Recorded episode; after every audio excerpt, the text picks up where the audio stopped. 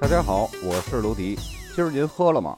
在这档栏目呢，我会把葡萄酒价格那些七七八八的事儿给大家弄得明明白白，让大家少踩坑。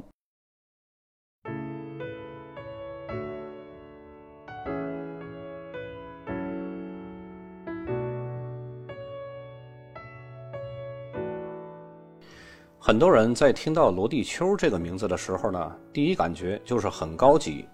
这种高级呢，不是很爆发、很土豪的那种高级感，而是一种具有高贵气质的高级感，就好像纳帕谷的卢瑟福和奥克威尔，又或者是香槟的白丘。罗地丘是法国罗纳河谷产区最北端的一个法定产区，是北罗纳河谷八大特级村之一。八大特级村呢，我们一会儿再说都有哪些。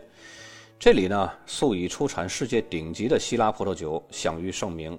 这里的最重要的特点就是葡萄园大多是位于陡峭的山坡上，有时候呢，这个坡度可以达到六十度。六十度啊，不知道大家有没有这个概念？顶级的越野车轮胎不打滑的情况下，动力还有足够的情况下，想超越三十度坡度上坡都是一道坎儿。大家想想，这个六十度的这个坡度是一个什么概念？这种地形啊，遇到降雨、坡顶或者是半山坡的水土呢，就会流失很严重。所以，正是这种斜坡的存在，使得当地的酒农不得不将葡萄园处理成梯田型的这种形式，防止水土流失。罗地丘产区属于温和性的大陆性气候，夏季炎热，冬季温和，降雨比较规律。这样的气候条件呢，既可以有效地避免春季霜冻的出现，又非常有利于单宁和多酚类物质的充分成熟。为什么要提到单宁和多酚类物质的充分成熟呢？因为只有这两样物质充分成熟了，风味物质才会丰富。否则，只是糖分成熟了，那不会有什么风味物质。酿出的酒呢，也仅仅是酒精度数比较高，而与之匹配的结构是很匮乏的。有点像咱们人类的生理成熟和心理成熟，一个是机体结构的成熟，一个则是需要不断的积累经验，然后历练达到成熟。两者呢，其实都非常重要。而单宁和酚类物质的成熟，正是葡萄可以拥有丰富复杂香气的必须要的条件。更多的详细的逻辑解析和原理呢，可以收听我另外一档专辑栏目《葡萄酒进化论》。在讲酒标这一专辑呢，咱们就一带而过，不多赘述了。此外呢，风在这里也扮演着不容小觑的角色。朝向南面或者是东南面的山坡抵挡住了寒冷的米斯特拉北风，葡萄长期沐浴在温暖干燥的南风之中呢，很少会受到霉菌病害的威胁，能够顺利达到最佳的成熟状态。产区内的葡萄园分布呢，都是在罗纳河右岸的斜坡上，覆盖于罗纳河圣西苏、阿布斯和杜皮西蒙三个镇上，共包括七十三个略地。这些葡萄园的海拔呢，都是介于一百五十米到三百二十五米之间的。沿着山坡呢，呈现出来梯田的分布状态。由于山坡陡峭，每一阶的梯田的土壤呢，仅可以种植几行葡萄树。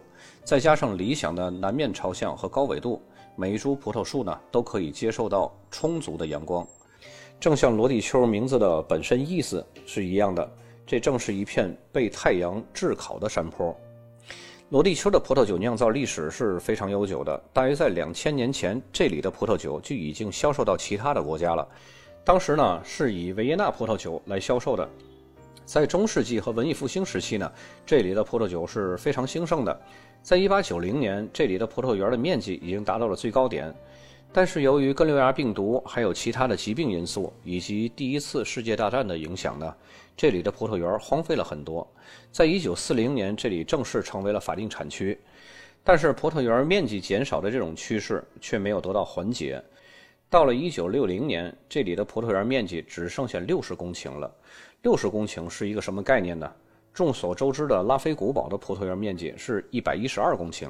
这个相当于当时罗地丘产区整个葡萄园面积的两倍。然而呢，世事变迁，时间到了二十世纪八十年代，这里终于迎来了复兴。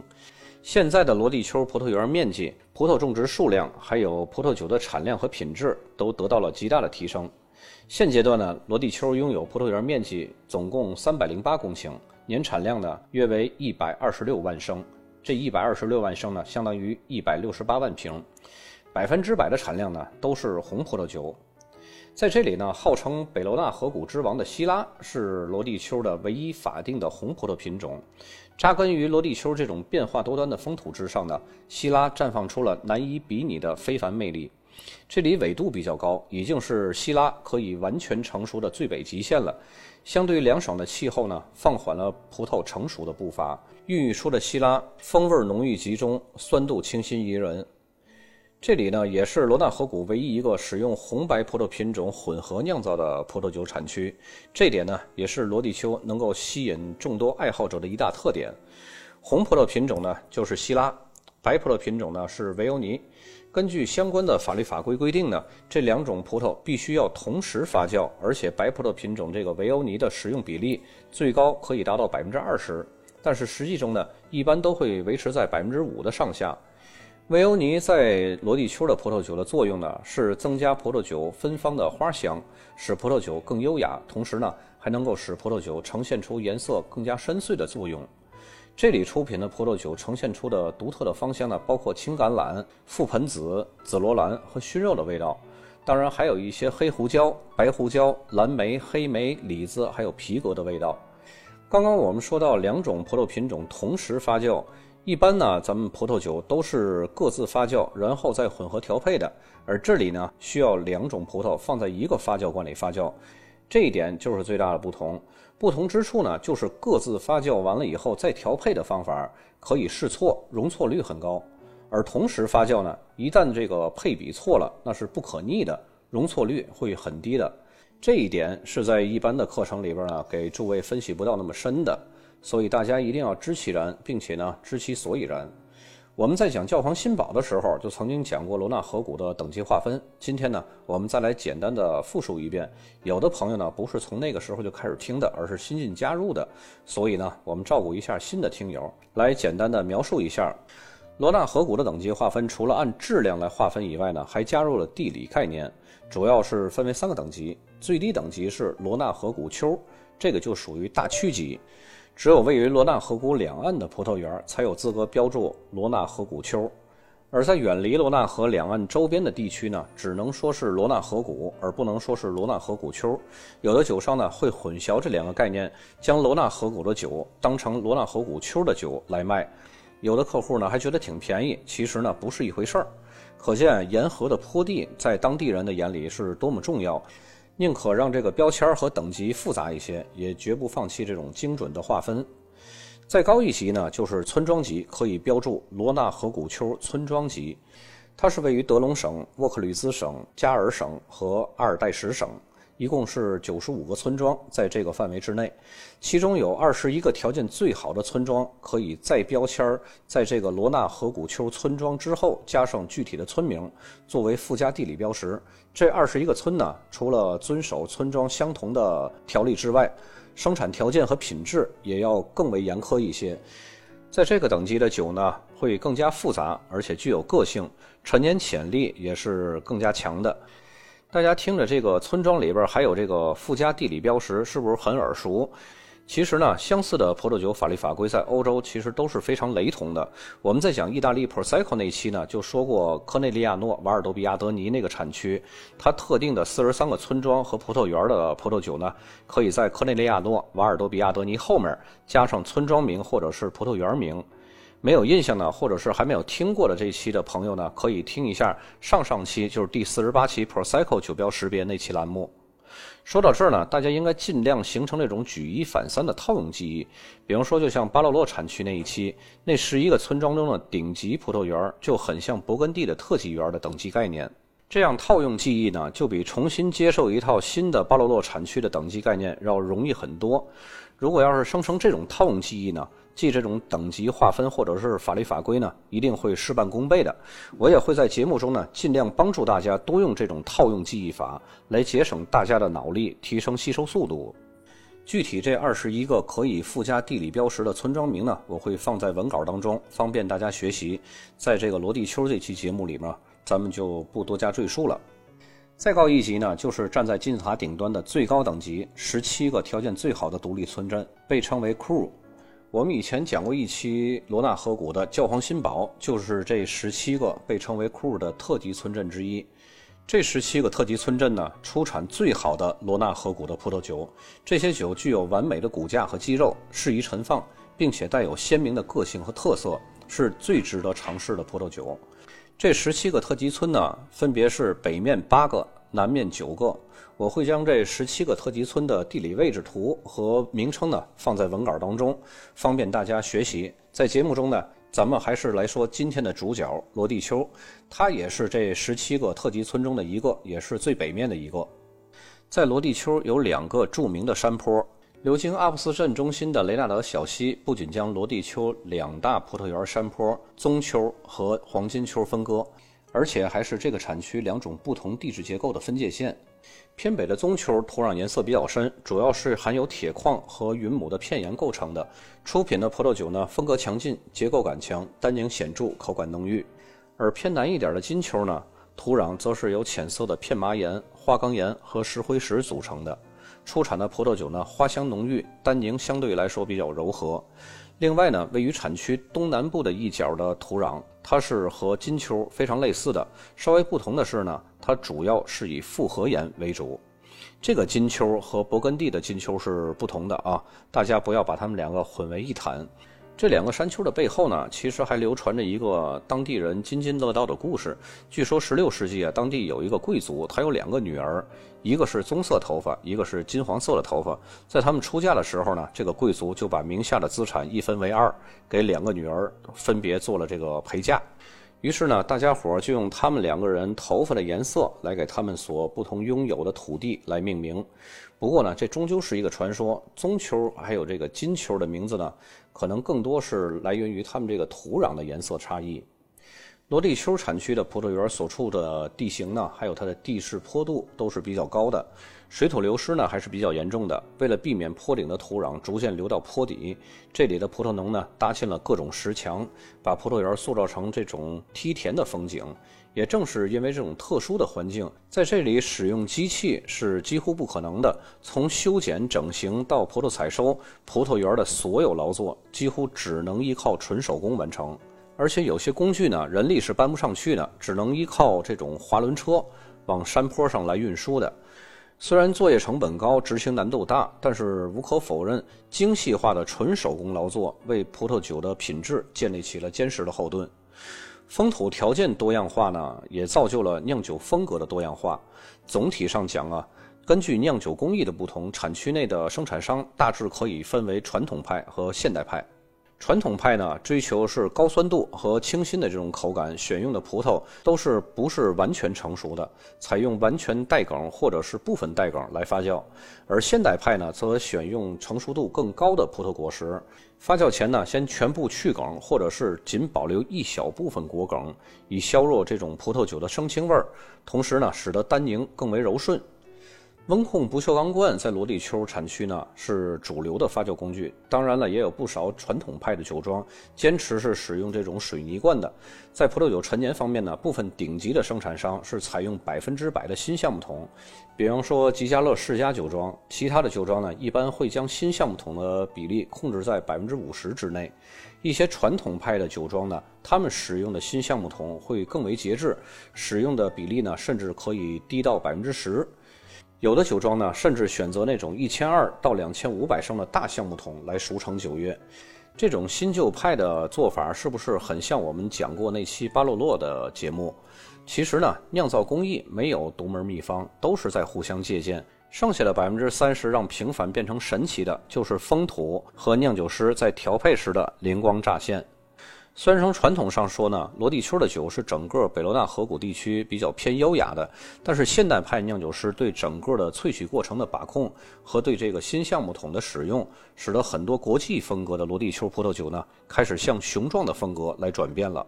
不过还是可以抓住一些罗地丘的经典的特征和共性。首先呢，就是年轻的罗地丘酒，它会在让品酒人产生这种垂直感。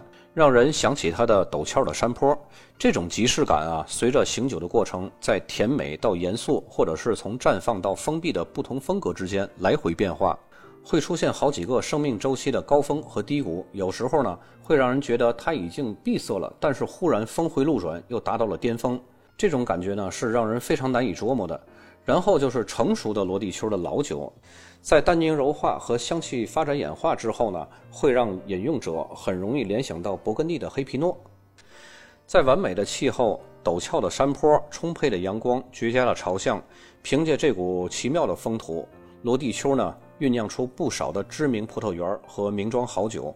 比较著名的葡萄园呢，分别是拉穆林、艾维黎、拉兰德和杜克。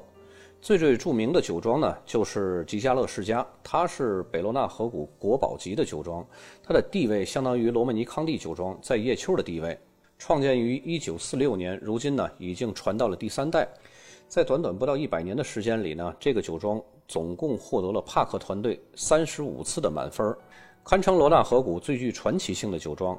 也正是因为罗伯特·帕克成就了吉加勒酒庄，同时呢，也成就了罗地丘，使得罗地丘名声大噪。在这里呢，要重点描述一下吉加勒世家旗下有三个旗舰的酒款，酒圈人称“三剑客”的拉拉拉，也就是拉穆林、拉兰德和杜克。其实杜克前面也有一个拉，应该是叫拉杜克。这三款酒风格呢是完全不一样的，品质呢却是不分伯仲的。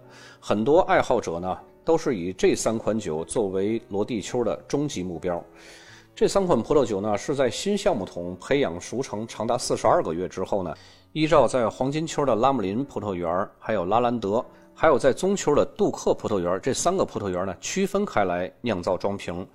这三款酒的风格呢是完全不一样的。拉姆林呢，采用的是希拉和少量的维欧尼酿成的，酒款风格呢是优雅细腻，单宁呢是非常丝滑柔顺的。拉兰德呢，则是由百分之百的希拉来酿成的，酒体醇厚，单宁强劲。杜克的风格呢，则是介于拉兰德和拉姆林之间的这种风格，优雅又不失力量感。当然呢，我在这里不是给人家做广告啊，人家也不需要我做广告。他们家的酒呢，也是价格不菲的，三款旗舰款，每一款的价格都已经比肩波尔多左岸的一级庄了。如今呢，罗地丘的。整个面积比七十年代的时候扩大了四倍，已经成为了世界顶级葡萄酒产区之一了。葡萄酒的价格呢，已经扶摇直上了，成为世界上最昂贵的葡萄酒产区之一了。之所以罗地丘的酒贵，除了品质好，还有一个因素就是产量少。我们刚刚也说到了，这里每年的产量是一百二十六万升，相当于一百六十八万瓶。